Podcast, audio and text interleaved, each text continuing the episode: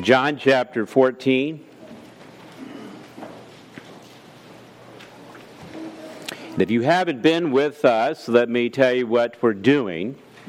We're going through the Gospel of John. We've come uh, to this section in chapter 14 that really extends all the way to chapter 17. The setting is in the upper room. It's the night before Jesus is to be crucified.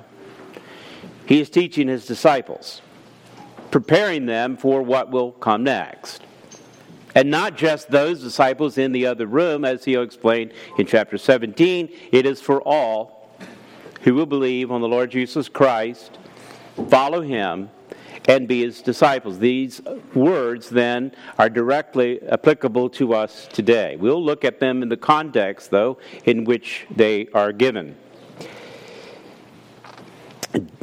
The method here, at least as we read through this section, it can be a little hard to follow because Jesus is bringing up a topic, moving to another, and then another, and then coming back, circling back to where he began. And so, as we go through this, we'll have to look at it in a more linear way, but recognize that these topics are repeated not only in this chapter, but also through chapter 17. Last time I was here preaching, we talked about the inseparability of love and obedience as a theme. If you're in chapter 14 of John, notice verse 15. If you love me, you will keep my commandments. 21. Whoever, whoever has my commandments and he, he that keeps them loves me. 23, if anyone loves me, he will keep my word. And 24, whoever does not love me does not keep my words. It's said a little differently. That's a theme that resounded through there. And the point is simply this if you are a follower of Christ, if you say you love Jesus, don't put a bumper sticker on your car that says honk, the horn. Obey him. Don't call him Lord sovereign Lord and Master and ignore what He has commanded you to do. Love and obedience are linked together. When someone comes to Christ, confesses Him as Lord, they submit to His sovereignty as indeed Lord. In our text now, the theme I want to look at that's kind of interwoven in this text is this idea that God will have an intimate communion with his disciples. He will literally dwell with his saints forever. Notice verse 23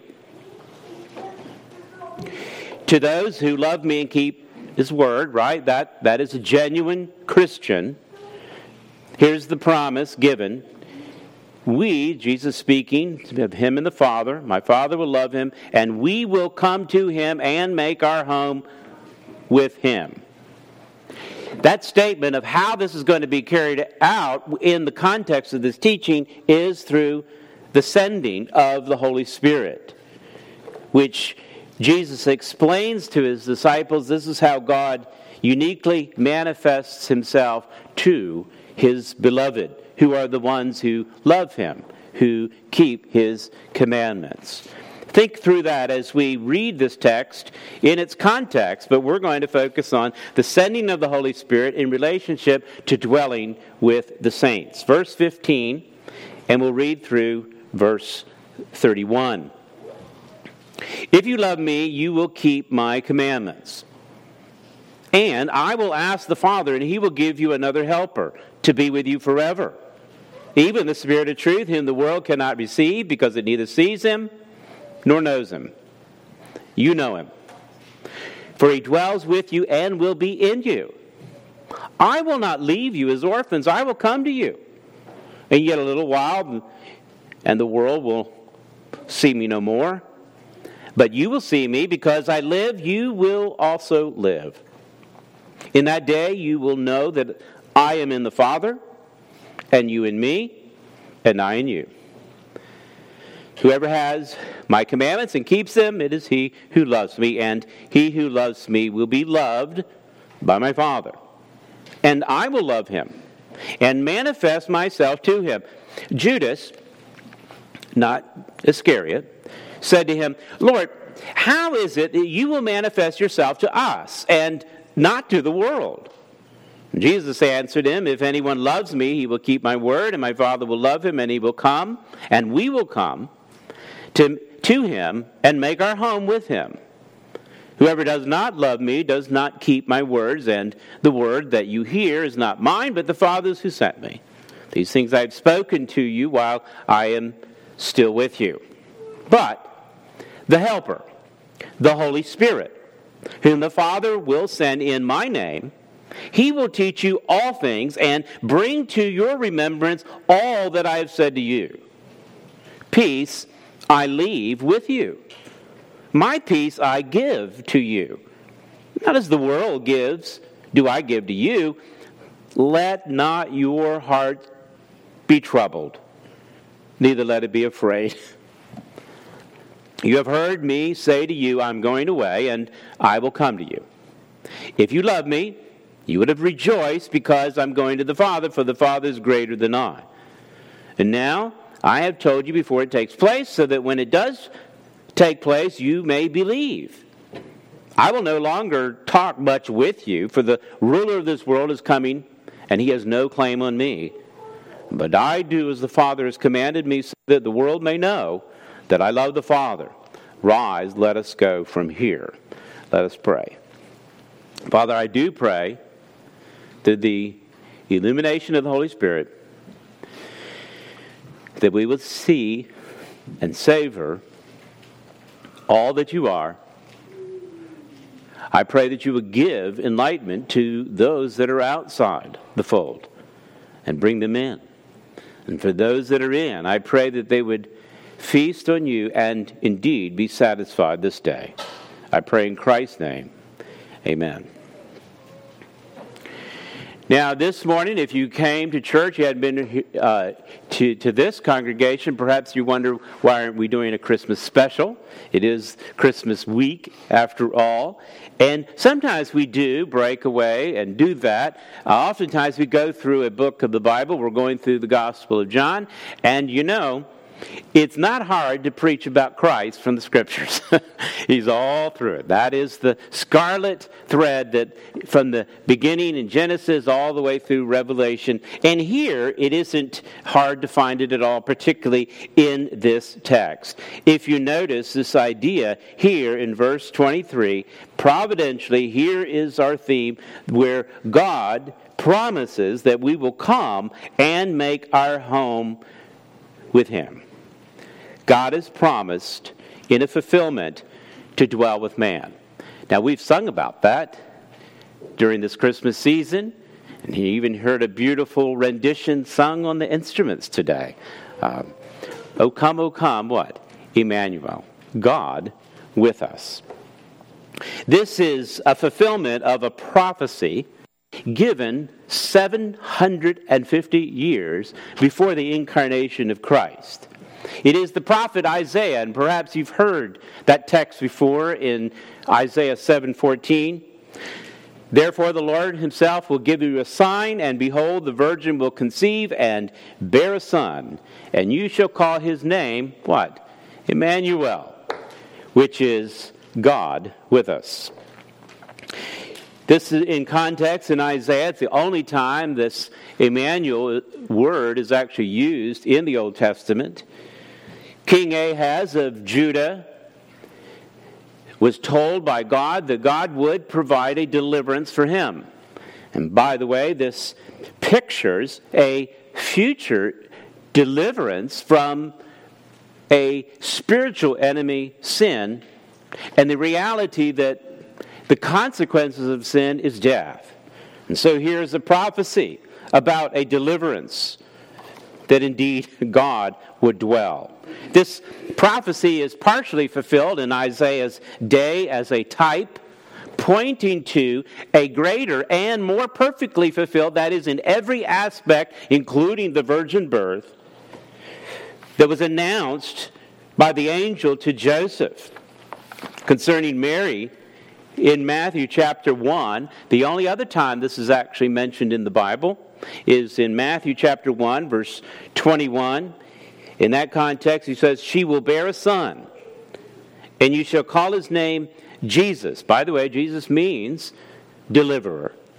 He will save his people from what? From their sins. And all this took place to fulfill what the Lord has spoken by the prophet Behold, the virgin shall conceive and bear a son, and they shall call his name Emmanuel. And Matthew interprets, which means God with us. This is the only places this Emmanuel is mentioned here in Scriptures. It's commonly sung at this time of year because it is significantly important. In chapter 14 of John, Jesus explains how this is going to be completed in the life of the believer. He begins in chapter 14, he says, Don't let your hearts be troubled. He's going to go away, and they're going to face great difficulties. In this world, beloved, you're going to face tribulation. And if anyone doesn't understand that yet, we don't need many more reminders, do we? But Jesus Christ has overcome the world. He's the only one. Put your faith, put your hope, put your trust in anything else, and you will fail. Christ wants his followers then, because they will go through great tribulation and difficulty, to have peace. Peace in the midst of great turbulence and violence and tumult, disappointment, disease, death, destruction of all kinds. You're not immune from that. And there will be no vaccine that will cure all. Mitigate whatever you need to do, but recognize you're not going to resolve the problem because the root of it is in sin. And the wages of sin is death. And that's your greatest enemy, and there's only one who has conquered it. It is Jesus Christ. In him you will find safety, you will find it in no other place. He wants his disciples to have peace in this midst of great difficulty. He's going to be leaving them, but he's not going to leave them alone. Nevermore will God leave his people alone. So in verse 26 in our text, he explains how that is going to come about in the life of his disciples, the believers, the regenerate, the Christians. Verse 26 the Helper, he calls them, the Holy Spirit He's going to come, whom the Father and will send in my name. He'll teach you all things, bring to remembrance all that I have said to you.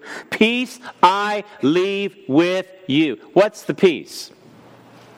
The Helper, the Holy Spirit. I'm not going to leave you peace like the world does. No. He's going to send the Holy Spirit who will dwell with his people, Emmanuel not just this day, but forever.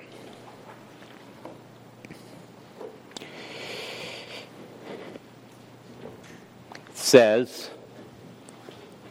I'm going away, verse 28.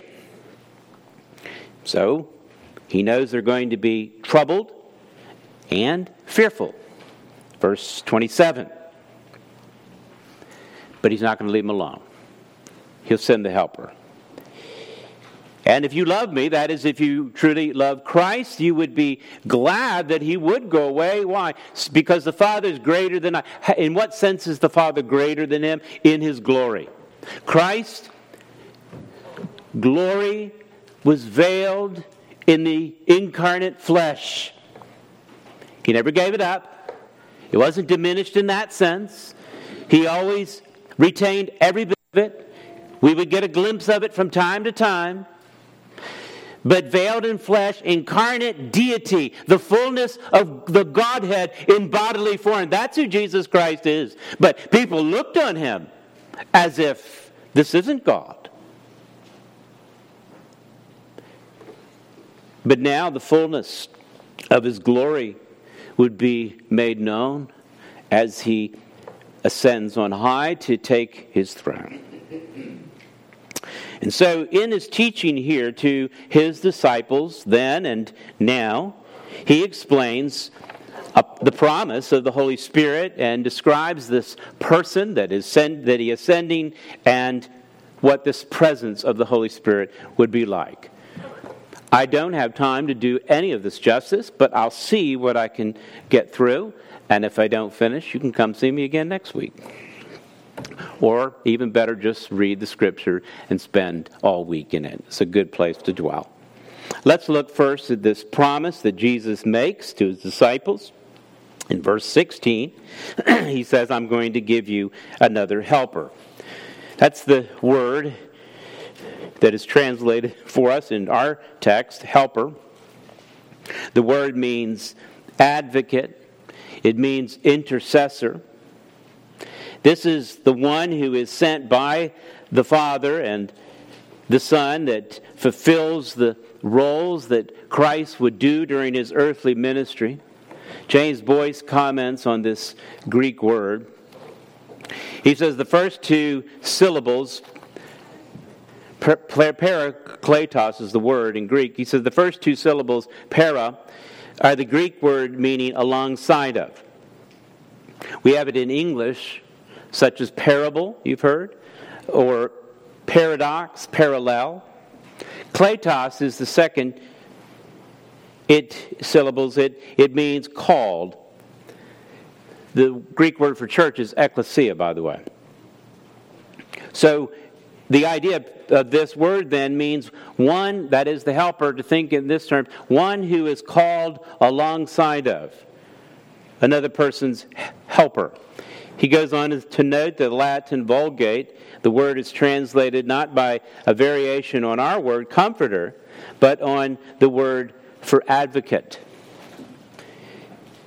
It means vocare, that is to, to call. And so it is one who is called alongside another person to be their advocate in Latin. The idea is this one that is going to come will come to the defense of those who are his beloved.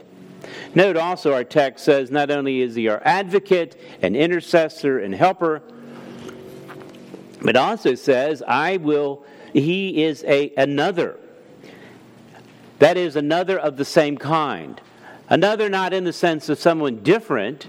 It is as if Jesus himself is there. He's going away. They're going to be in great trouble. And so he sends one who is of his same essence, that is, God. Notice verse 18, and, and I've thought about this now in context more. I like this verse, verse 18. It's meaningful to me and have been for quite some time, where Jesus tells his disciples this I will not leave you as orphans. Have you ever been abandoned by somebody, by a friend, family member, or even a parent? I know what that's like. It's awful. You feel like an orphan abandoned. Christ says he's not going to leave you as orphans. Notice he says, I will come to you. And so in my mind, my first thoughts is, okay, well, he's leaving them as if they're orphans, but he's going to come back. That's his second coming, right? Well, that is true. He is coming back.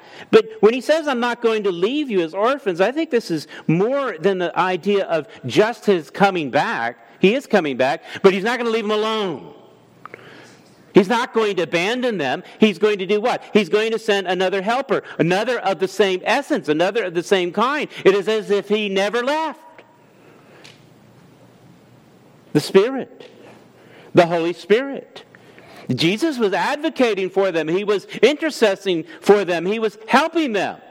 And they would not be left alone like a bunch of orphans to wait for, it, for the return, but he would give them the Helper, he would send the Holy Spirit. Verse 26. He's praised the Father that he would send them. He's going to teach them like Christ taught them. That's what it means to be a disciple, right? a, lear- a learner. Who are you learning from? Your teacher. So now the Holy Spirit would fill this role of teacher for all the disciples and bring to remembrance what I've said. It would be a dynamic work to bring that about to their mind, to see and savor the significance. The Spirit then would exalt and glorify the work and the ministry of Christ by empowering his disciples to overcome sin. How will they overcome sin? Because he'll bring to remembrance these great truths of who he is. This is how you overcome sin. You think about Christ. You think about who He is, all that He has promised. And it is the Holy Spirit that will bring these things to, to your mind and cause these believers like Peter to remember, even after his great denial. What is his response? Confession and love for Christ. He'll teach you teach you in the sense of illuminating your heart to understand the significance of God's Word. I read lectures and view them from time to time. It's amazing to see those that are just scholars dealing with the technical aspects of the truth of God's Word, but yet don't seem to see the significance of what they just said. It's one thing just to read these words on a page, it's another thing to note the significance of them. I think I've given my testimony about how I heard about the gospel. That all have sinned and come short of the glory of God. That Jesus Christ would atone for that sin. That I needed to repent and believe and trust Him. And that He would regenerate my heart. Yeah, that's the facts about it. But how does that become faith? That comes through the work of the Holy Spirit, changing the dynamic of the heart. So where you respond in faith Faith isn't something that you just conjure up by affirming the facts. The facts are there, they're indisputable. The facts about the Jesus Christ life, the facts about his incarnation, the facts about his perfection in life. No one could accuse him of anything. The facts of his resurrection, they're all there. But what's going to bring about faith? It's going to have to be a supernatural power and work of the Holy Spirit. And beloved, if you want that, come. He will refuse no one who comes to him. The Holy Spirit will also comfort comfort the believer in the sense that he will strengthen the believer. Barnhouse describes it this way concerning the work of the Holy Spirit. He is a ramrod down your backbone to make you stand for the truth to make you take the right side, even though that is the minority. The Comforter gives you strength to stand up in the face of something that is vile and evil. Do you know Him? Does He dwell within you? This promise that Jesus has given is forever. Note that in verse 16. Another of the same kind, and he's going to be with you how long? Forever. Under the Old Covenant, the idea of the Holy Spirit was that it, he would come in certain circumstances when needed and situations, but always seemed to be in a temporal sense. It wasn't permanent. Often it was conditioned by the state of that person at the time or for something that God wanted to accomplish. But here, note the promise is forever, it is permanent.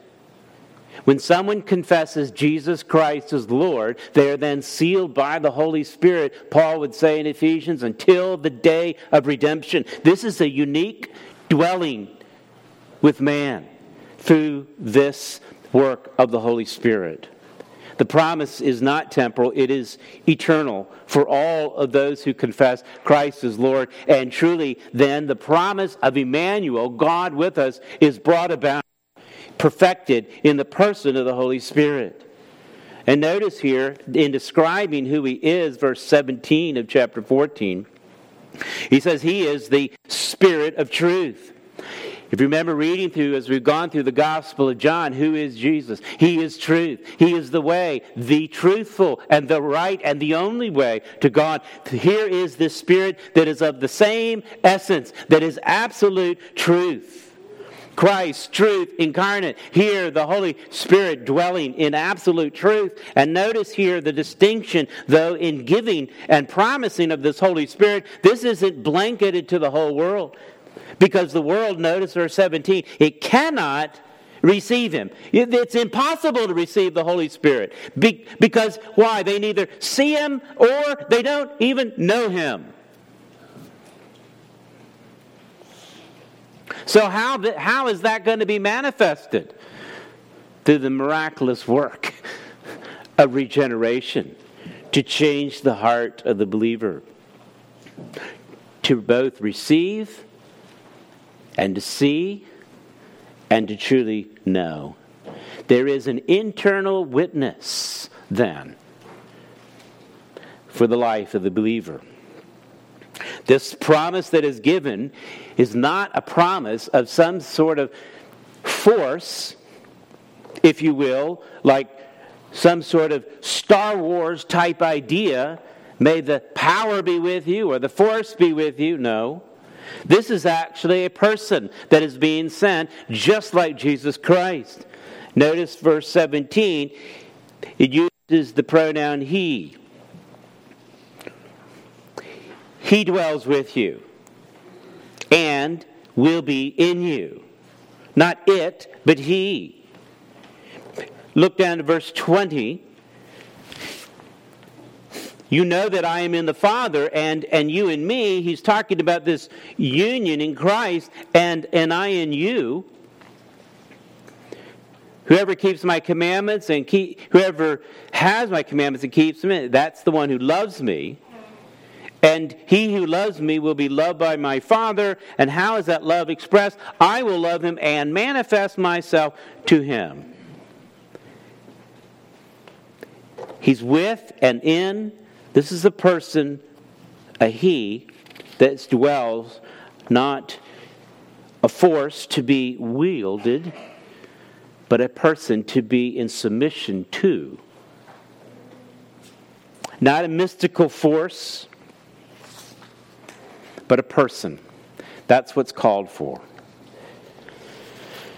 This is confused quite a bit in our day. J.I. Packer comments Christian people are not in doubt as to the work that Christ did. Think about this.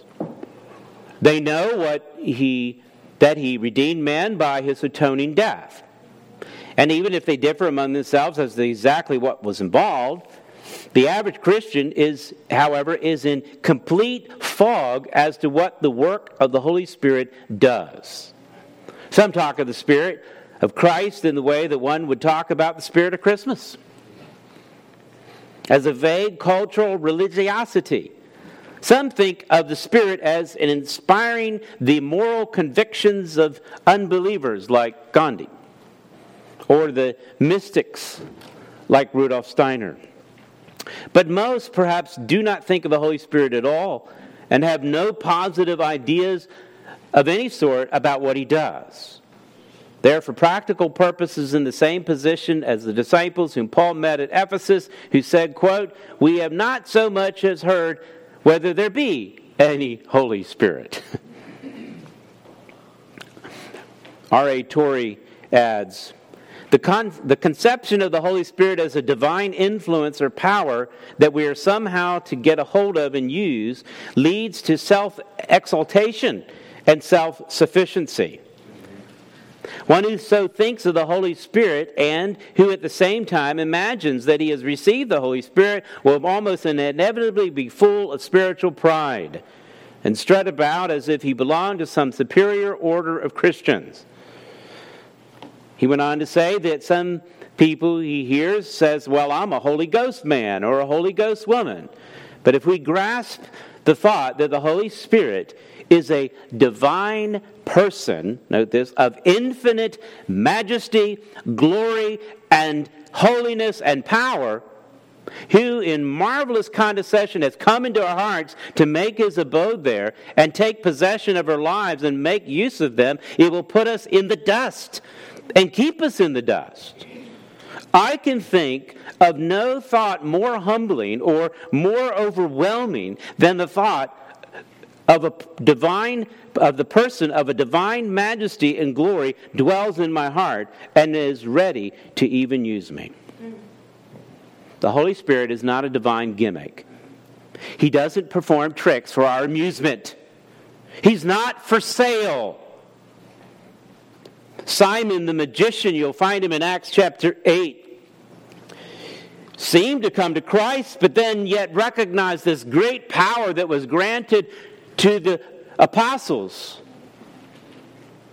And he wanted to have this power also so that he could lay hands on people and they could receive the Holy Spirit. You ever seen that in television? Here's Peter's response. But Peter says to him, May your silver perish with you because you thought you could obtain the gift of God with money. You, neither, you have neither part in this lot or this matter, for your heart is not right before God. Repent therefore of this wickedness of yours and pray to the Lord that if possible, the intent of your heart might be forgiven. It's a totally different attitude, isn't it? The Holy Spirit is a person. He's a person with personal actions. He's promised to be a counselor and a comforter for Christians. There is a distinction, if you'll notice in our text of John 14, between the Father and the Son and the Spirit. They are of coordinate rank in that the Holy Spirit he has equal power and is sent. And if you remember the Trinitarian formula in our Great Commission to baptize people in what? The name of the Father and the Son and the Holy Spirit. He is a person to which you can grieve. And then, as Ananias and Sapphira found out, you can lie to as well. And the consequences for lying to God is very grave. Don't ever lie to God. He is distinguished from his gifts that he indeed does and empowers. The name of God is directly given to him. So, what is the call then to be filled then with the Spirit? It is simply then to be controlled by the one who dwells within. To be controlled, that is, to be submitted to Him. The demonstration which will be expressed in your life, Paul will describe in both Ephesians and Colossians as singing hymns, spiritual songs, singing, making melody in your heart. That means in the very mind where it responds in giving thanks to the Father and submitting to one another out of reverence for Christ. Submission to people in ways that are appropriate to your relationship, various relationship is hard to do. And here the Spirit works in the heart of the Christian to overcome his flesh and to submit to one another in ways that are appropriate to our various relationships and the various good works that need to be accomplished by the Christian for which they're created, that's the work of the Holy Spirit too. Paul will describe the fruit of the Holy Spirit. The fruit. What does it look like? Not one thing, many things love, joy, peace, patience, kindness, goodness, faithfulness, gentleness, self control. All of these things are fulfillment of the laws of Christ accomplished by the work of the Holy Spirit in those he dwells. Finally, beyond the promise of this given person, I want you to note in verse well, we'll go to 21 and finish it out through 26. This promise of this person fulfills this statement God has made that he would dwell with men. Those that are in Christ are certainly loved by the Father and they're loved by the Son. And beyond that, the Son will manifest himself to them. Verse 21. We're united to Christ. This mutual love between the Father and the Son then is manifested to those that are in Christ. He says, I will love him and manifest myself to him. Now, Judas, verse 22, this is Judas, a true follower of Christ, not Judas Iscariot, as the text notes, who is, has been sent out, the betrayer. He wants to know, well, how are we going to, to know this? And it, what distinction is this between us and the world? Judas recognized there is a distinction in the love of God in Christ, and he wants to know how this works out. Jesus says, We will come to him, verse 23 and make our home with him. Not with anyone, but who? As he's described these multiple times, those that are truly regenerate, those who truly love him, who are demonstrated through obeying his word. What's going to happen? Well, we will actually come. We will actually make our home with him. This is God with us. Coming. And notice here in the text, do you see the word we? we will dwell with him. Oftentimes, and I understand why, and I've thought this way too, when we think of the Holy Spirit, we often have a tendency to segment and isolate, but God is never divided. He's one being. And so, in this sense, here is the triune God that will indeed dwell with man. That's what he's saying. We will be with him. We will come. We're going to send the Holy Spirit, and we're coming too, if you will. It's the Father who will give another helper. Who? Even the Spirit of truth, verse 17. And look at verse 17. He says, He says, You know him. He dwells with you and he will be with you. You, you already know him. This isn't somebody they don't know. What, what is he getting at? I think the explanation you could drop down to verse 8 where, the, where Philip is trying to understand God and he asks Jesus, Show us the Father. And what's Jesus' response to Philip? Verse 9 Have I been with you so long and you still don't know me? What's he saying? I'm God. If you've seen the Son, you've seen the Father. And can we extrapolate that to say you have seen the Holy Spirit? Whoever's seen me has seen the Father. So how can you even say, Show us the Father? Don't you believe that I am in the Father and the Father in me?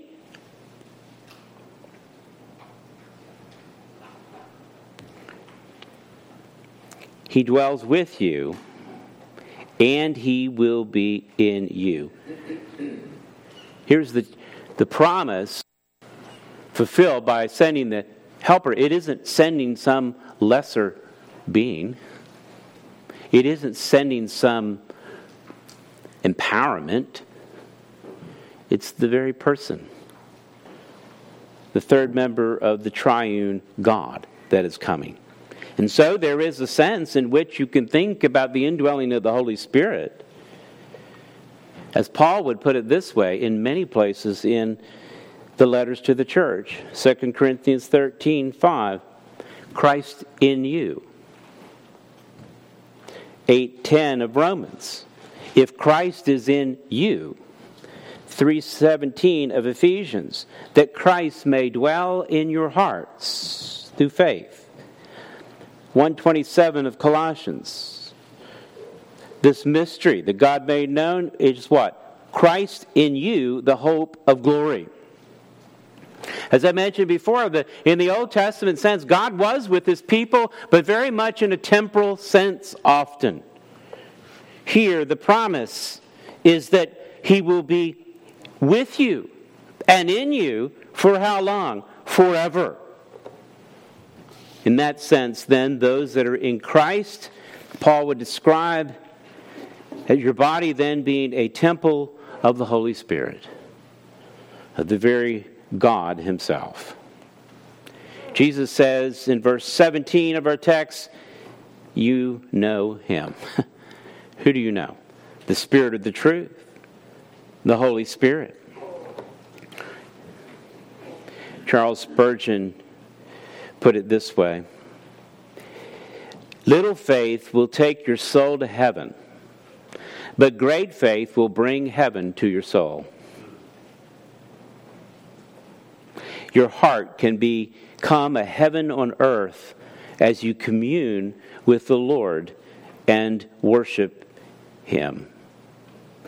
This is a unique promise that Christ has given to his disciples then and now, and all who follow Christ.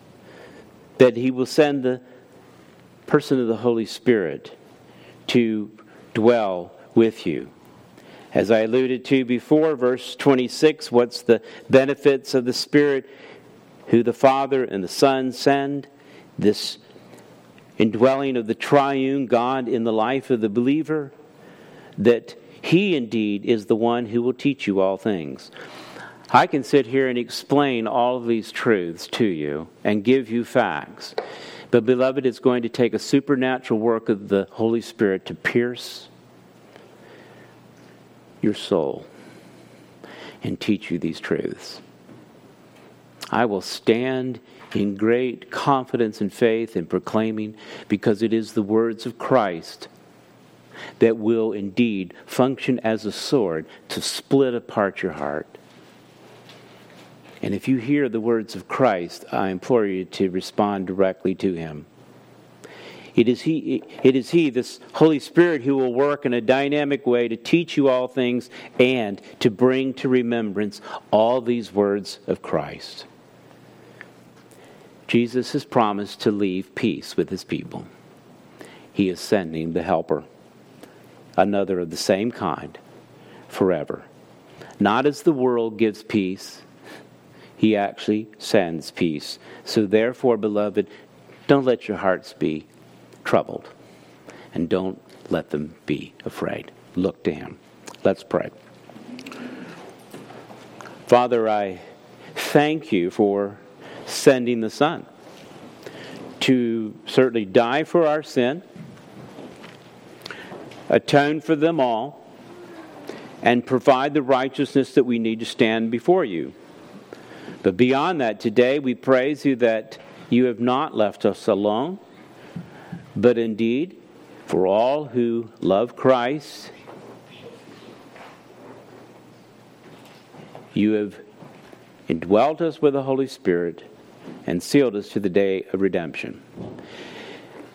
Truly, you are indeed with all of your beloved. And I pray for each one who may be going through various times of great turbulence and difficulty that the peace of Christ will be that which settles our hearts and minds and removes all trouble and fear. Even though we may walk through the valley of the shadow of death, you are with us. May we find our peace in Christ alone. Amen. Beloved, you may respond directly to Christ in any way He's spoken to you this day. Take a moment, reflect on these words, and respond directly where you are. Take a moment now.